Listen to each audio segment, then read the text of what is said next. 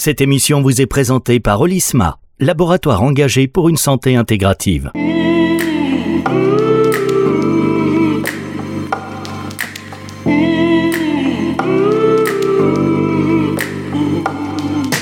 La santé, c'est tout. Florian Petitjean sur Nutri Radio. Bonjour à toutes et à tous. Bonjour Florian, comment allez-vous aujourd'hui ? Bonjour Virginie, ça va très bien, je vous remercie. Et vous-même ? Oui, parfait, parfait. Alors je suis impatiente, on a notre troisième volet aujourd'hui sur la naturopathie, cette approche médicale fondée sur des processus naturels de guérison. Et donc lors de vos émissions, Florian, vous nous avez fait revenir aux origines de la naturopathie, au début du XXe siècle, avec le combat de Benedict Lust face à l'influente American Medical Association. Nous étions également revenus sur la naissance de ce mot, naturopathie. Alors évidemment, chers auditeurs, nous n'allons pas vous refaire les deux premières émissions, mais sachez qu'elles sont disponibles sur nutriradio.fr.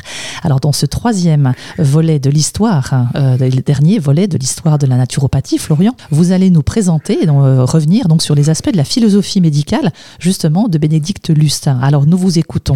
Oui, effectivement. Alors donc, quand Benedict Lust est arrivé aux États-Unis et qu'il a commencé à mener son combat finalement pour faire reconnaître ce qu'il a appelé la naturopathie, encore une fois, c'est un mot qui a été créé pour accueillir toutes les disciplines, toutes les pratiques de santé qui étaient plutôt rejetées en fait par cette association médicale américaine qui avait donc pour volonté et pour devoir finalement de distribuer des licences de medical doctors et par contre leur posture c'était de ne pas la distribuer à des médecins ou à des praticiens de santé qui n'étaient pas reconnus selon eux comme étant capables d'avoir une licence de docteur en médecine, médical docteur. Alors le combat de Benedict Lust, il était déjà politique finalement, mais il était également plus philosophique ou scientifique dans la mesure où il avait une conception, lui et ses pairs,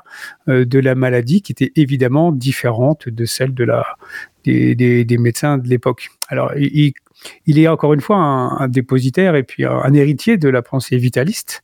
On en a également longuement parlé les fois d'avant. Mm-hmm. Et lui le revendiquait, et d'ailleurs c'est vraiment très ancré dans la discipline, dans la naturopathie. Il considérait que les maladies pouvaient se comprendre par cette diminution de la force vitale naturelle qui habite chacun d'entre nous.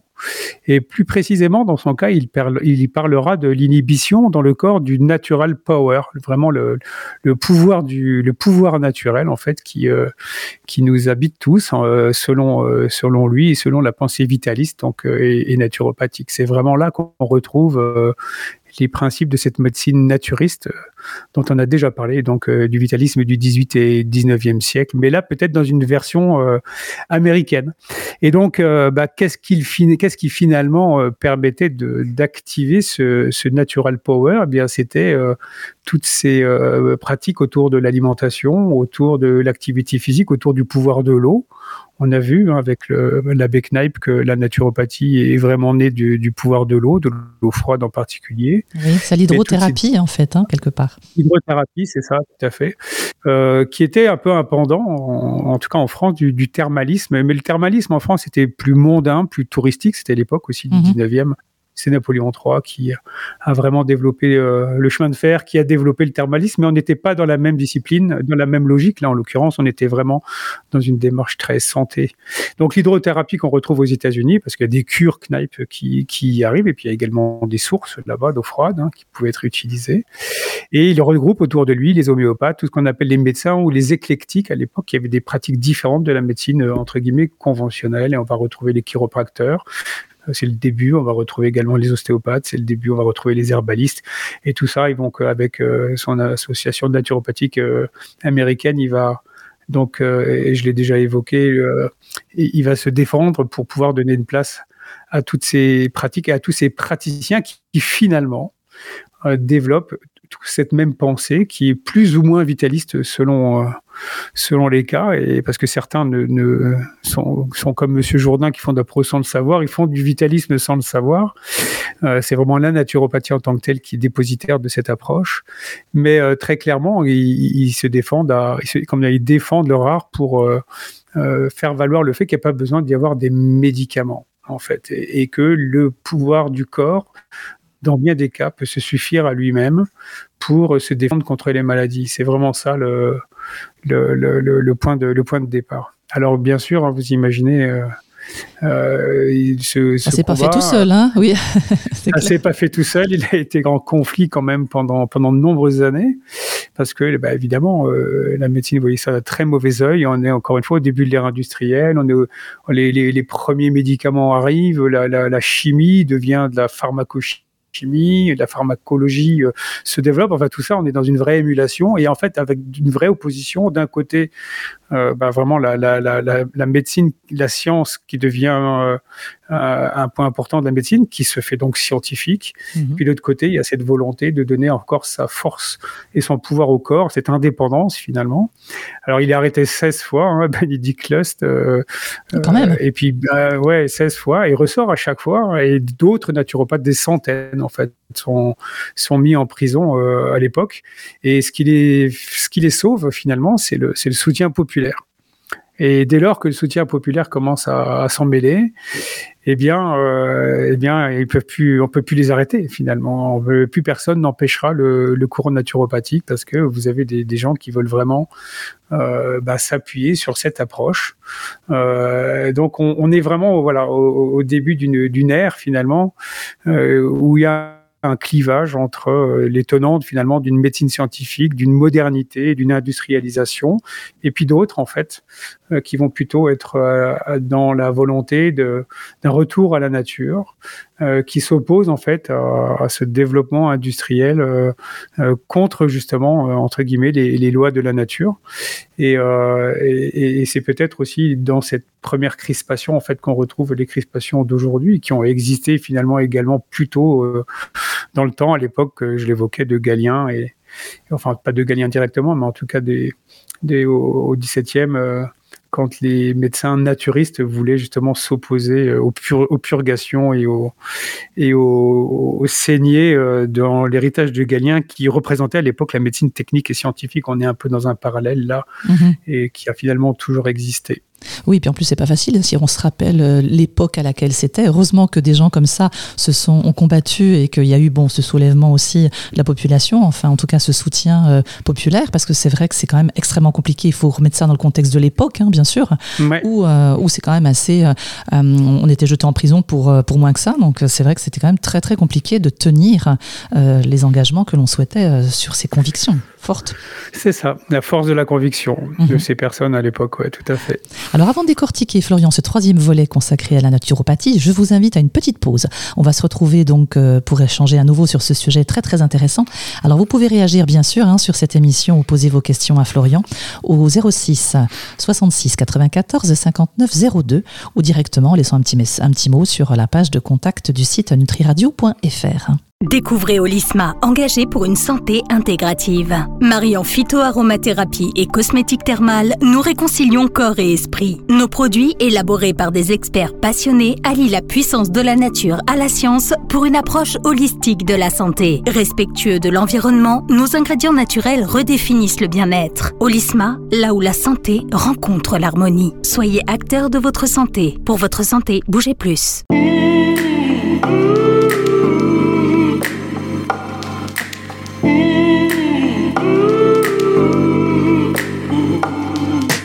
La santé, c'est tout. Florian Petitjean sur Nutri Radio.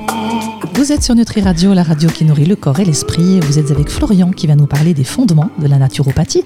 Alors Florian, sur quoi repose réellement cette pratique ? Alors, ce qui est assez curieux, c'est qu'elle s'oppose beaucoup à la médecine, comme elle a dit, non pas la médecine en tant que telle, mais à la médecine scientifique de l'époque, alors qu'en fait, elle s'appuie très profondément en fait sur les grands axes, ou ce qu'on appelle les axiomes ou les aphorismes du corpus hippocratique, c'est-à-dire en fait de la pensée d'Hippocrate. Donc, on remonte là à plus de 2000 ans, hein, moins 400, moins 500 ans avant Jésus-Christ, à Hippocrate, le père de la médecine, qui nous apporte en fait toute une série d'approches. En fait, il nous donne en fait sa vision de la médecine au travers de ses écrits. Eh bien, la naturopathie en fait va vraiment s'appuyer dessus. En premier lieu, ne pas nuire, hein, le primum non nocere, ça va être vraiment la base de la naturopathie. On le retrouve également dans la pensée médicale. Je rappelle il y a eu le serment d'Hippocrate et donc c'est le serment auquel sont soumis les médecins, l'occurrence. Les pharmaciens, c'est le serment de Galien, le suivant. Voilà, l'héritier aussi d'Hippocrate. Mais donc la naturopathie reprend vraiment en fait ces fondements de l'Hippocratie. Et rappelez-vous, je vous ai dit que la médecine naturiste, on parlait aussi de néo-hippocratisme, c'était la redécouverte en fait des fondamentaux d'Hippocrate et ce mouvement en fait vers le vitalisme qui est revenu jusqu'à la naturopathie. Donc en gros, c'est pas du tout étonnant non plus qu'Hippocrate soit un peu partout dans la pensée de la naturopathie. Alors le deuxième aspect, c'est la nature est guérisseuse, le fameux vis medicatrix naturae. Alors quand on dit la nature est guérisseuse, encore une fois, il faut remettre les choses dans leur contexte, c'est pas uniquement la nature, les arbres, les plantes, c'est notre nature intérieure, c'est vraiment ça le vitalisme en fait, c'est nous-mêmes en fait, nous avons en nous des forces guérisseuses.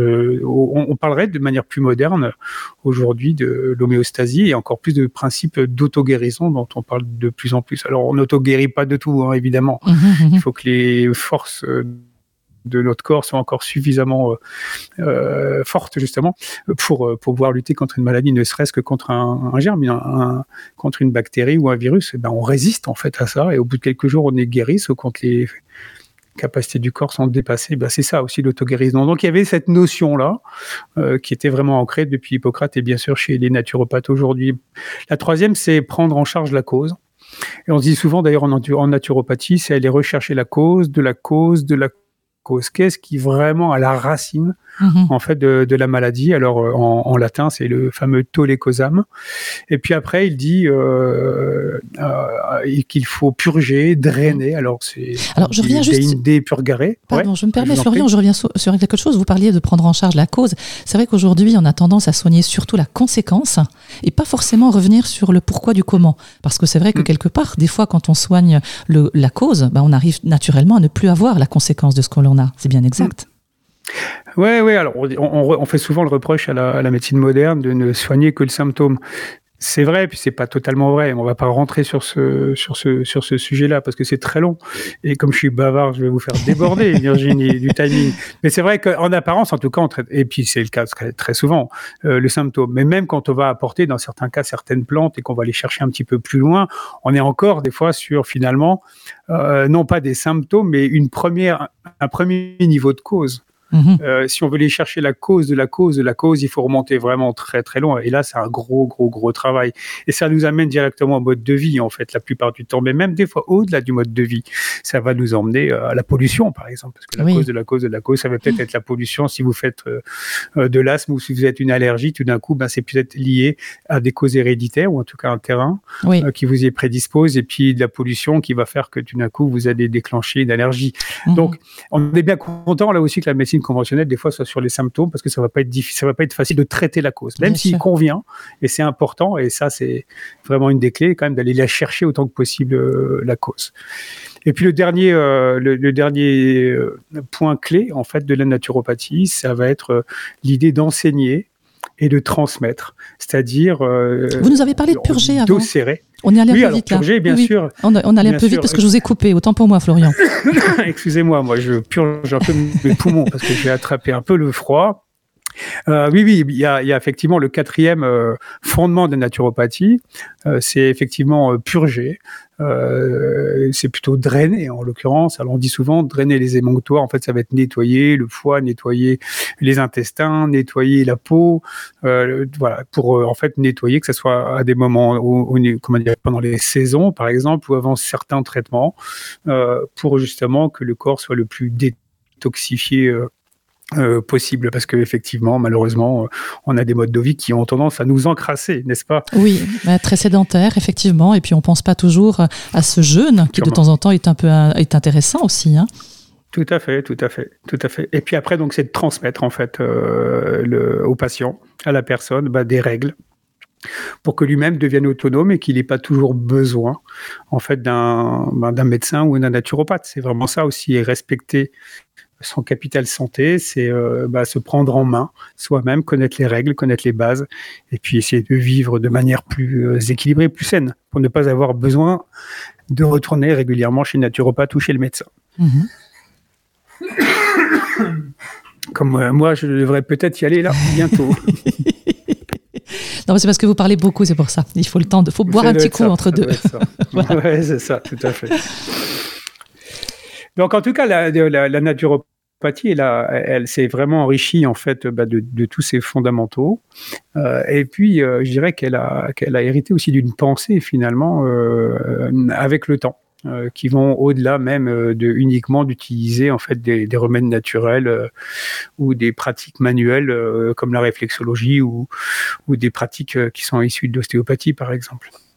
Donc elle a vraiment accueilli des solutions en elle en fait dans son approche, vu qu'elle a à l'époque de Benedict Lust, pour revenir à lui juste une minute, vu que cette association a accueilli tous ces différents praticiens, mais en fait, il y a eu aussi un apprentissage entre eux de plein de pratiques qui a fait comme un syncrétisme, finalement, d'un ensemble de pratiques que les naturopathes, ben là, en fonction des écoles, vont également utiliser. Il y a certaines écoles qui vont faire du massage, d'autres qui vont faire de la réflexologie, d'autres qui vont...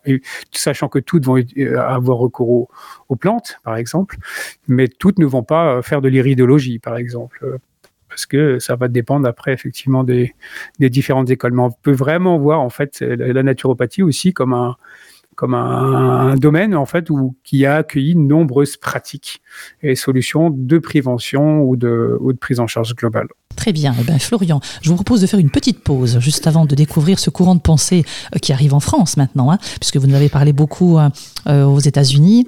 On a parlé beaucoup de l'AMA aussi, hein, cette fameuse agence médicale américaine. On a parlé des traditions aussi en Inde et en Chine. On va peut-être voir un peu chez nous du coup. Donc on voit cela et on revient dans quelques instants.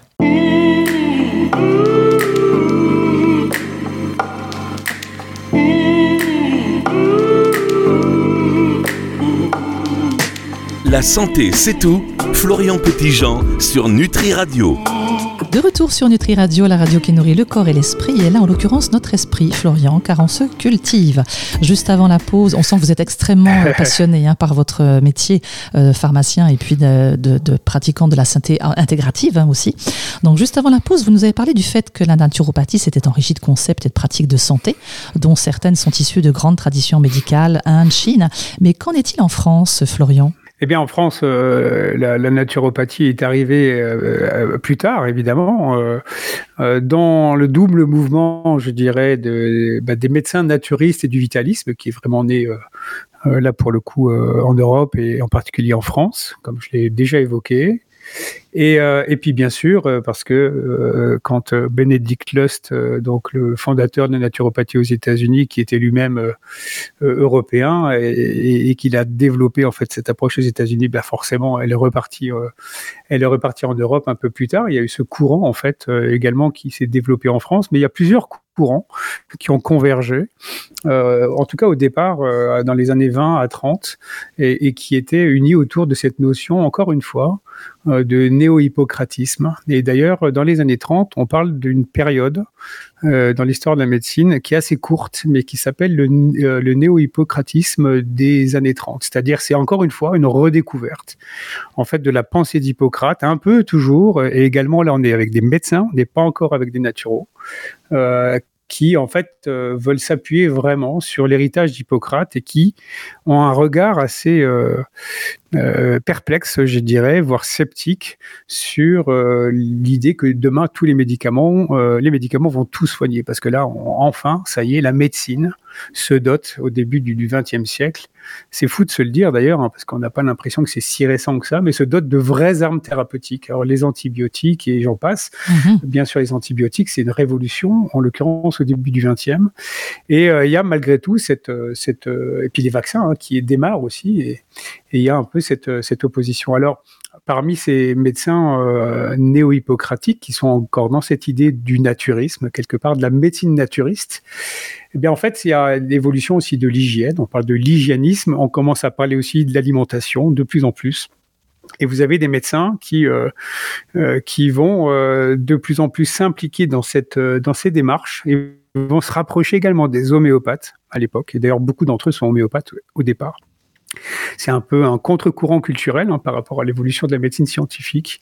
Vous allez avoir des gens comme, par exemple, Paul Carton, qui est à cheval sur le 19e et le et le XXe siècle, et qui va être fondateur de la Société naturiste française dans les années 20, et qui va commencer à travailler sur la notion également de diététique. Alors au début, on n'est pas totalement dans le végétarisme, on est encore un peu flexitarien, mais on commence à vraiment s'approprier son corps. Encore une fois, on est dans cette opposition avec cette médecine, ou en tout cas cette toute science et l'industrialisation. Et donc, on met de plus en plus l'importance sur l'alimentation, parce que déjà, on considère, quand on lit des ouvrages ou des textes de Paul Carton, il le dit, il considère que notre alimentation est devenue toxique, avec des sucres, des produits plus acides, des graisses, et donc à l'origine d'une multitude de maladies. Enfin là, on est dans les années 20 quand même. Oui, c'est ce que j'allais dire, on dirait qu'on est là maintenant. C'est d'une incroyable modernité en fait. Oui, en effet. Ils ne voyaient pas les plats préparés et cuisinés, mais on n'était pas loin. Mais c'était déjà annonciateur finalement, ils étaient assez visionnaires de ce qu'on a. Vous avez également un dénommé Joseph Poussel, qui est également à cheval sur les deux siècles, et un fameux également docteur Monteuuis, qui lui était vraiment homéopathe, militant pour l'homéopathie, à peu près pareil, les mêmes périodes, et qui seront les fondateurs également de la Société végétarienne de France, et qui tenteront vraiment de faire épouser cette thèse naturiste en fait à la médecine officielle. Et encore une fois, je l'ai évoqué tout à l'heure, il y a vraiment un rapprochement là finalement des médecins qui sont de cette idéologie naturiste. Et là, en même temps, aux États-Unis, la naturopathie se développe très concrètement, mais là, la naturopathie en tant que telle ne se développe pas encore en France. Mais il y a le mouvement qui est là, en fait, les ferments sont là, et eux se rapprochent vraiment de la médecine académique, qui était devenue de plus en plus scientifique, mais il y a une petite période où en fait ces médecins, Paul Carton, Monteuuis notamment, vont s'entendre avec l'Académie de médecine, et ils vont même se taper dans la main quelque part pour dire finalement oui, on va travailler ensemble parce qu'on a des choses à apprendre l'un de l'autre, de la science, et en même temps cette approche néo-hippocratique, etc. Bon, ça durera 2 ou 3 ans, je crois, et puis après il y aura la guerre. Mais pendant les 2-3 ans, en fait, on a eu les ferments d'une médecine intégrative parce qu'ils ont voulu et commencé à travailler ensemble, mais ils se sont très très vite querellés, et ils se sont querellés notamment au sujet d'un thème qui là aussi va vous risque de vous faire sourire, qui en fait c'était le thème de la vaccination. Il y avait les pour et les contre. À l'époque, on vaccinait pour la diphtérie. Il y avait tout un programme de vaccination contre la diphtérie qui était un fléau bien sûr à l'époque. Et là ils se sont querellés sur le sujet. Et après il y a eu la guerre et les courants ne se sont plus jamais rapprochés, en tout cas retrouvés. Et la naturopathie, au sens de la médecine naturiste dans un premier temps, a vraiment poursuivi sa route en parallèle de la médecine conventionnelle jusqu'au jour où effectivement la naturopathie dans son courant américain est arrivée en France par toute une série de précurseurs, et on pourrait en citer un en particulier dans la période de l'après-guerre, c'est Pierre-Valentin Marchesseau, qui lui est né au début du siècle et qui est devenu effectivement naturopathe, et qui était le premier à créer une école en fait de naturopathie et un journal dans les années 35, je crois, en France. Très bien. Donc, en fait, lui, il va militer finalement pour cette naturopathie aujourd'hui en France. C'est un peu dans ces années-là. Il est décédé aujourd'hui. Il est né dans les années, au début du XXe siècle. Il est mort dans les années 90. C'est un peu notre Benedict Lust français. Oui. Alors, lui, il va effectivement militer pour une naturopathie orthodoxe, c'est-à-dire vraiment fidèle à ses sources et à ses origines. Mais en même temps, il aura cette intelligence de faire évoluer en fait la pratique de la naturopathie vraiment aux besoins. Il va la faire évoluer aux besoins et l'adapter, aux besoins de santé du XXe siècle, parce qu'évidemment, dans les années 30 où il démarre, et après dans les années 60, 70, où vraiment il développe la naturopathie en France, et c'est vraiment à cette période-là où on va retrouver des gens comme lui, et puis après Daniel Kieffer, qui sont les grands noms de la naturopathie. Évidemment, ils adaptent aussi à la période, mais finalement les fondamentaux seront toujours les mêmes, ça sera toujours autour de l'alimentation, de l'activité physique, la guérison par des moyens naturels, la préservation de la santé, la prévention, on reste toujours sur les mêmes credos. Oui, mais par contre, c'est qui sont les mêmes qu'au début du XXe. Ouais. Mais par contre, c'est quand même bien de prendre aussi en considération l'évolution des besoins en fonction de notre environnement, parce que c'est vrai que ça change beaucoup la donne. Bien sûr, et c'est en ça que peut-être il faut considérer la naturopathie. Et là, je vais en faire frissonner certains qui considèrent que c'est une pseudo-science. Une science, c'est aussi une matière qui vit dans son temps, qui évolue, qui apprend de ce qui se passe et qui essaie de s'adapter. C'est probablement aussi la démarche en fait de Marchesseau, même si elle est aussi tactique, hein, parce qu'il essaie d'imposer effectivement sa vision. Et il comprend, parce que forcément, il y a même des reportages intéressants sur... que vous pouvez trouver à l'INA, vous savez, les archives sur Internet. On voit interviewer, c'est ça. C'est intéressant. Il se défend, il est en face de médecins qui le bousculent un petit peu. Et il explique bien, en fait, que la naturopathie, elle veut agir avant ou après la maladie. Et donc, pour prévenir ou pour éliminer ou pour limiter les risques de dérive, de dérive, c'est une mauvaise... Oui, de récidive. Mauvais jeu de mots, les risques de récidive ou de complications. C'est-à-dire qu'en fait, dans ce combat, finalement, entre les médecines officielles et puis ces pratiques ou ces courants naturopathiques, effectivement, il y a un positionnement très fort de la médecine. Et puis, la médecine a tellement progressé depuis qu'elle est vraiment là pour faire le diagnostic, qu'elle est vraiment pour traiter une maladie, et la naturopathie, et je pense que c'est vraiment à des gens comme Marchesseau qu'on doit ça, ça va être de dire, nous on doit se positionner avant en fait que la maladie arrive, c'est-à-dire on va travailler sur le mode de vie, on va accompagner les personnes pour qu'elles limitent les risques de devenir malades, et quand elles l'ont été, c'est de voir finalement qu'est-ce qu'on peut adapter également dans le mode de vie de la personne pour l'accompagner de manière à ce qu'elle limite des risques de récidive ou de complications. Et je crois que c'est ça la naturopathie moderne, c'est cette association finalement, cette complémentarité. Est-ce qu'on a quelques petits exemples très rapides, parce qu'on vient déjà de dépasser de notre temps imparti, mais malgré tout c'est très intéressant, on aimerait quand même avoir quelques petits exercices, enfin quelques petits exemples plutôt de ce qu'il faudrait faire justement, des techniques un peu de Marchesseau. Marchesseau, en fait, il avait, lui, il a théorisé sur 10 pratiques, en fait. C'était l'alimentation. Ce qu'on retrouve aujourd'hui, l'alimentation, l'exercice physique, l'usage de l'eau, donc à des fins thérapeutiques, l'hydrothérapie, bien sûr, la psychologie, la prise en compte du mental, de l'esprit, les plantes médicinales, les réflexes. On parle de plus en plus de la réflexologie, bien sûr. Tout ce qui était lumière également. On en parle aussi de plus en plus, justement, de la synchronisation de la lumière. La luminothérapie aussi, pas que la luminothérapie, exactement. Les techniques de respiration, depuis quelques années, on parle de plus en plus de cohérence cardiaque, par exemple. Si vous l'intégrez tous les jours dans votre quotidien, 3 minutes, 6 expire de 5 secondes chacune, ça va vous avoir un grand impact en fait sur votre rythme cardiaque, sur votre stress, sur la qualité de votre sommeil, sur plein d'autres choses. Et puis le recours aux techniques manuelles par exemple. Alors, il y a un vrai engouement pour tout ça en fait, et c'est vrai que les naturopathes, il y en a de plus en plus et qu'il y a de plus en plus de patients ou des personnes qui vont les consulter justement pour remettre un peu d'ordre dans leur mode de vie. Voilà. Très bien.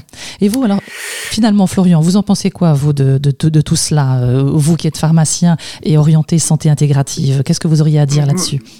Moi, ce que je trouve passionnant en fait dans la naturopathie, c'est déjà la première. Au départ, c'est la volonté justement d'intégrer et de théoriser un ensemble de pratiques en fait, de les intégrer dans une pratique globale un peu chapeau et dans lesquelles en fait telle ou telle dimension de la nature, qu'elle soit personnelle ou donc nos forces intérieures ou la nature tout court au sens large. Là, pour le coup, les plantes médicinales vont être sollicitées pour préserver notre santé. Et ça, on le retrouve jusque dans l'acte de soin par le naturopathe. Pour moi, c'est un peu plus qu'un simple syncrétisme médical, justement.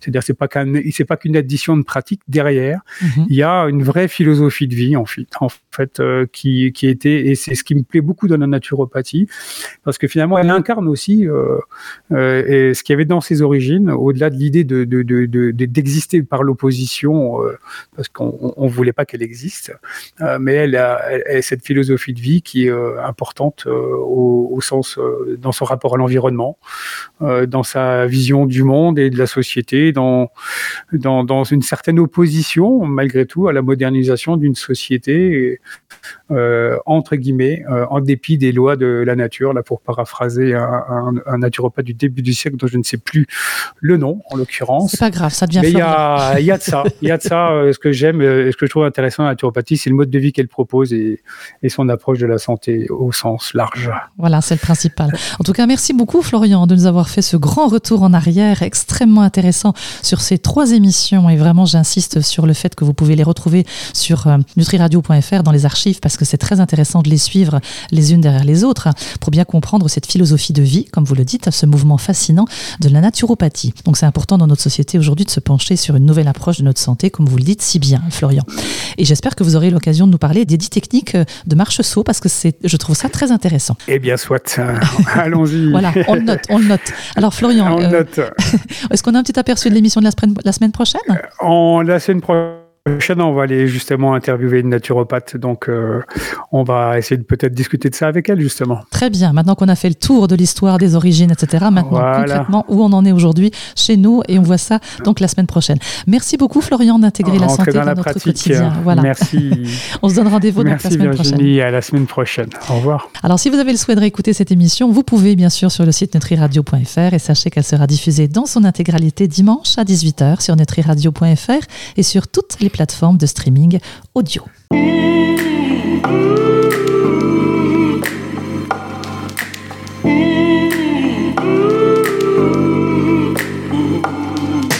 La santé, c'est tout. Florian Petitjean sur Nutri Radio.